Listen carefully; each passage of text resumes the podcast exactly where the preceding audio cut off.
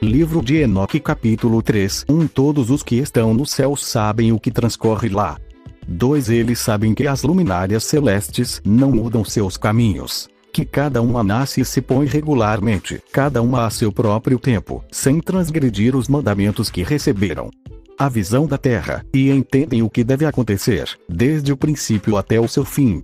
3. Eles veem que toda a obra de Deus é invariável no período de seu aparecimento. Eles veem o verão e o inverno, percebendo que toda a terra está repleta de água, e que a nuvem, o orvalho, e a chuva refrescam-na. Livros Enoque capítulo 3.